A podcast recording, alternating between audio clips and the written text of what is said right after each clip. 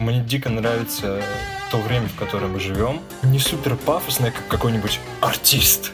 Не мог найти коннекта. Просто хочу истории рассказывать, чувствовать, иначе мыслить, иначе делать. Всем привет! Мне кажется, уже прошла вечность с того момента, как закончился второй сезон арт-этажа. И 2021 год, январь, мы встречаем третий сезон. Как вы уже поняли, добро пожаловать. Я очень соскучилась. Нас ждет много замечательных гостей. И гостем сегодняшнего выпуска станет Егор. Привет! Привет, Ян. Давай начнем с банальной темы. Где ты учишься? На кого? Я учусь в высшей школе экономики, в школе дизайна. Уже заканчиваю четвертый курс. И на самом деле я долгое время не понимал, что у меня будет вообще в дипломе написано. Потому что я вроде бы сейчас учусь на анимации, но в то же время диплом у меня будет не по анимации. И я думал, блин, вдруг мне напишут в дипломе, что я иллюстратор. Но недавно я узнал, что в моем дипломе будет написано всего лишь дизайнер. Профиль, анимация, иллюстрация. Хотя я вообще не дизайнер. Окей, тогда кто ты? Художник, мультипликатор? Вот я на самом деле очень долго думал над этим вопросом, даже элементарно, когда там профиль, блин, в Инстаграме заполнял, я думал, как же себя назвать? Кто же я такой вообще? Потому что и анимация что-то немножко, и картин какие-то, и, и еще стихи там э, до кучи, и вообще хочу заниматься еще тем и тем и тем. И нашел прекрасное слово для этого всего — автор. Ничего себе, весьма необычный выбор. Да, оно как будто не супер пафосное, как какой-нибудь артист или творец. Вот творец вообще дикое слово.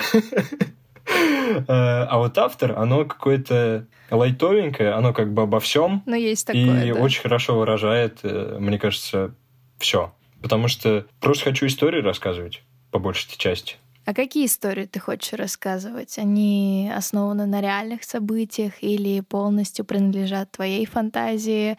Быть может, они поучительные или в них есть образовательный контент? Расскажи поподробнее. Истории из жизни рассказывать, истории в какие-то более фантазийные это запихивать. Ну, короче, самый для меня близкий и приятный формат вот вообще по жизни, э, которому я хочу себя по большей части посвятить, это вот истории рассказывать, потому что я больше всего контента, который потреблял в детстве, это ну, собственно, мультики, аудиокниги, книги постоянно читали. И там не было каких-то прям супер познавательных штук, там не было каких-то прям поучительных. Это, по большей части, были просто истории про каких-то персонажей, и в них за счет того, что это все вот в таком обрамлении находится, их интересно читать, тебе интересно за этим следить, потому что ты в мир там какой-то попадаешь, его изучаешь, ты с персонажами знакомишься, чувствуешь их. И вот через такой формат тебе мысли, они каким-то образом сами в тебя входят.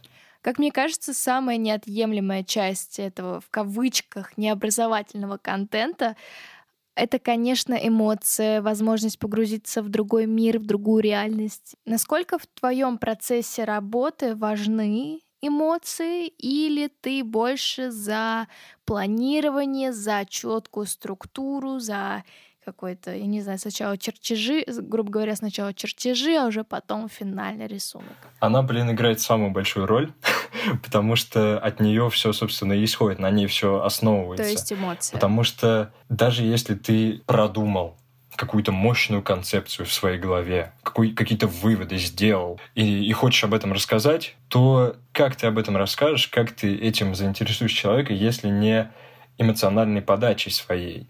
Люди же смотрят мультики, читают э, книжки какие-то художественные не ради того, чтобы почитать какой-то сухой аналитический текст, который бы им все очень подробно, э, понятно расписал. Они это ради эмоций читают. И ты сам должен как раз-таки в эти эмоции вкладывать, потому что если ты их вкладываешь, то их люди и получают. И если ты сам во время написания, создания их испытываешь, то э, они там появляются. Произведение твое становится заряженным этим всем. Вот. Какая тогда у тебя самая любимая эмоция? На самом деле у меня есть состояние, которое я называю состояние потока. Это когда я сижу за работой, разогреваюсь потихонечку, так что-нибудь рисую, что-нибудь думаю, и в какой-то момент настолько заинтересовываюсь тем, что происходит у меня на листе, тем, что я начинаю делать, что у меня просто температура поднимается, у меня, блин, щеки краснеют, и я сижу Здрасте. и такой, черт возьми, и у меня прям восторг какой-то безумный. И дело в том, что это всегда было очень интимным процессом. Э, вот именно это моя самая любимая и самая интенсивная эмоция. Я никогда ее никому не показывал. Никто никогда не слышал, как это у меня происходит, никто никогда не видел. Но а вот недавно впервые это изменилось. Мы с моей девушкой сидели на звоночке просто, типа работали вместе параллельно. И у меня в этот момент произошло как раз это состояние, и я в полном безумстве каком-то находился. И вот она услышала это. И это, конечно, очень забавно было. Да. Вот это моя любимая эмоция. Знаешь, что даже когда описываешь это состояние, чувствуется, что у тебя, может быть, щеки уже начинают краснеть, ты как будто вот вспоминаешь, да, и сразу проецируешь на себя. Это очень круто. Да, да, это прям самое такое. Хорошо, эмоции, эмоции. Но давай вот представим, тебе сейчас пишет компания любая о том, что они хотят сделать рекламный ролик, и к чему я веду? Как ты относишься к коммерческому искусству? Ты бы согласился? Вот конкретно к такому, да, с удовольствием. Если бы мне такое предложили, я бы вообще не задумываясь согласился, потому что э, чем больше это распространяется, чем больше это расходится через разные источники, тем круче, конечно. Вот. Но чисто коммерческое искусство, которое создается только ради продажи, создается только ради заработка, мне этот подход вообще не близок, и я очень хочу максимально избежать его в своей жизни. Ты однажды рассказывал о мечте, которую ты сам осуществил, сам на нее заработал. Это была поездка в Финляндию на концерт любимой группы. И расскажи вот, а что ты чувствовал именно в момент зарабатывания денег на эту мечту? Дело в том, что я вот э, в тот месяц как раз-таки делал много заказов по портретам, и они получались нормальные, неплохие. Типа люди были довольны. Однако, когда у меня эта куча их скопилась, я многие даже не отсканировал. Хотя для меня отсканировать работу — это просто обязательный аспект, который всегда должен быть совершен. Я, блин, сканирую даже какие-то свои маленькие зарисовочки, которые никуда в итоге не пойдут, однако скан у меня будет. Но вот эти портреты, я только несколько из них отсканировал. Вот, потому что как-то вообще практически ничего по поводу них не испытывал. Однако, да, технически они были выполнены хорошо, как и все остальные. Я старался над всеми, но именно импульса вот этого в них действительно не было. А все, блин, работает на этом импульсе.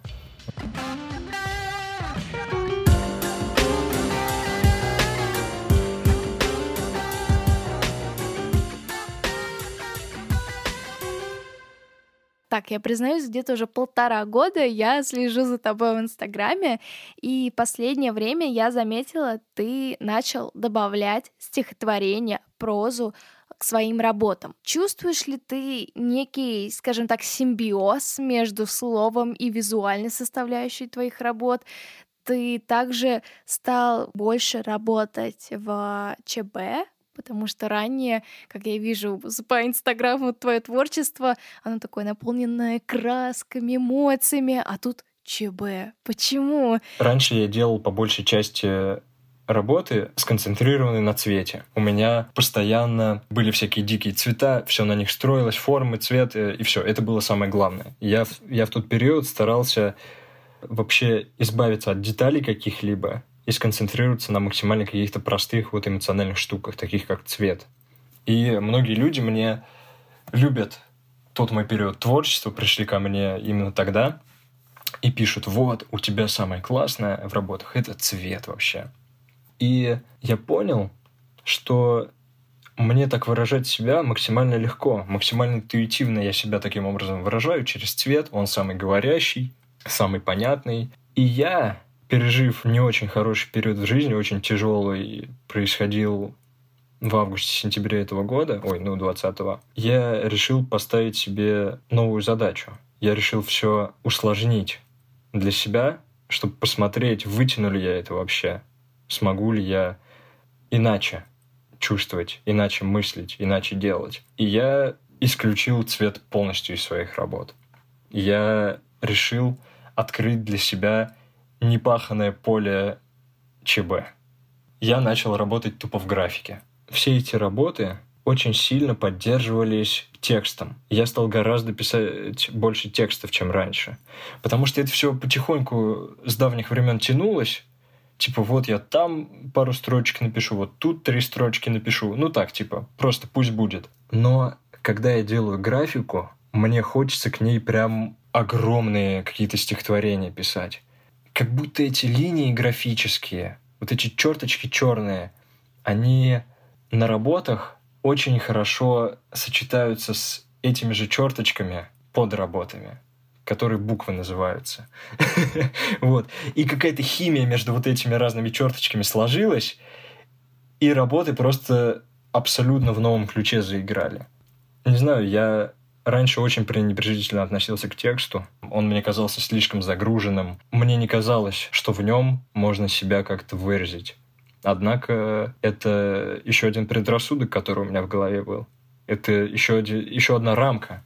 И с помощью посвящения э, себя написанию и отказу от цвета я вот с помощью этого смог еще одну рамку сломать. Многие могут согласиться, что те же самые рамки, одну из которых ты сломал, они рождаются зачастую в школе. Да, такое время необычное, все растут, все развиваются. А как прошло твое школьное время, Егор? Я, на самом деле, в детстве, в школе особенно, был прям изгоем таким, на самом деле, долгое время, потому что я просто не мог найти коннекта с одноклассниками. Я, во-первых, был младше всех на год и больше. Я пошел в школу в 6 лет. Причем мне в августе исполнилось 6, и уже в сентябре я пошел в школу. Такой вот. маленький. А в этом возрасте все очень быстро растут. Я был супер мелкий вообще, ниже, ниже всех на голову. И еще и интересы у меня никакие не совпадали ни с кем. Там Упс. элементарно чуваки какие-нибудь э, тачки обсуждают. Я вообще даже в детстве в машинке не играл никогда у меня не было таких игрушек. Mm-hmm. И в какой-то момент, уже ближе к подростковому возрасту, точнее, лет в 10, наверное, я начал смотреть аниме, с которым меня познакомил прекрасный канал «Дважды два», который, который на самом деле очень сильно повлиял на вообще формирование меня. Они мне показали все такие штуки, которых я просто в жизни своей не мог представить, что такое может быть, что так можно. И вот я там увидел аниме, начал прям увлекаться конкретно. И когда я как-то вбрасывал в школе о том, что вот, такое-то аниме, классное, это встречалось просто шквалом каким-то типа аниме говно, аниме для девочек, вообще смотреть его нельзя. Мне один чувак говорил, не смотри аниме. И я такой, блин. В общем... Не смотри аниме. Почему? Потому что его нельзя смотреть. Это примерно так было, да? Да. Я реально помню этот момент э, истории России, когда аниме — это вообще зашквар, нельзя его смотреть. Но почему? Почему такая вот была стигма, такой стереотип? Вообще непонятно. Ну, а просто люди, люди даже не видели аниме никогда, никогда не видели, не знают, что это такое. У них в голове как будто стояла просто картиночка с девочкой с большими глазами, какой-нибудь синеволосый, и типа, ну это что-то девчачье, наверное. И, наверное, все, кто смотрит, пацаны, они лохи. И вообще девчонки. В этом плане очень классное сейчас время, да. потому что тоже аниме-сообщество mm-hmm. в России сейчас дико процветает. Я сейчас вижу кучу школьников, которые смотрят какие-то тайтлы, которые я сам знаю, какие-то сейчас вот популярные. Типа в мое время был там One Piece, Наруто, Блич, а у них сейчас э, Доктор Стоун, Клинок рассекающий демонов, они вот поэтому угорают, и я смотрю, и реально растет новое поколение, которое как будто более открытое вот ко всяким таким штукам, которые для нас были супер табуированные, причем по непонятным причинам. Так что мне дико нравится то время, в котором мы живем, и то, что контента сейчас так много. Я всегда говорю о том, что мы живем в лучшее время, потому что так много всего еще не было никогда. Элементарно по причине течения времени. Все эти штуки, э, которые общество тебе навязывает, вот аниме не смотри, вот так не делай, так не чувствуй, не будь таким, не будь всяким, э, это постоянно на тебя действует, это и в школе на тебя действует, и в семье тебе что-то говорится. Хотя стоит отдать должное, семья у меня прекрасная, и мама меня, собственно, всему и научила. Она меня приучила к тому, что я хочу постоянно что-то узнавать, что-то смотреть, что-то слушать, потому что мы с ней вечно книжки читали, аудиокниги слушали, вот это все. Егор, спасибо тебе большое, что поучаствовал в этом эпизоде подкаста, в нашем первом эпизоде третьего сезона 2021 года «Арт-этажа». Да, спасибо тебе огромное. Тебе спасибо огромное. Это супер для меня опыт, классный. Я огромное удовольствие получаю, и это так трогательно, на самом деле, когда что-то такое получаешь, сообщение, типа, приходи на подкаст. Ребята, спасибо большое, что вы дослушали эпизод а, этого выпуска. До скорых встреч!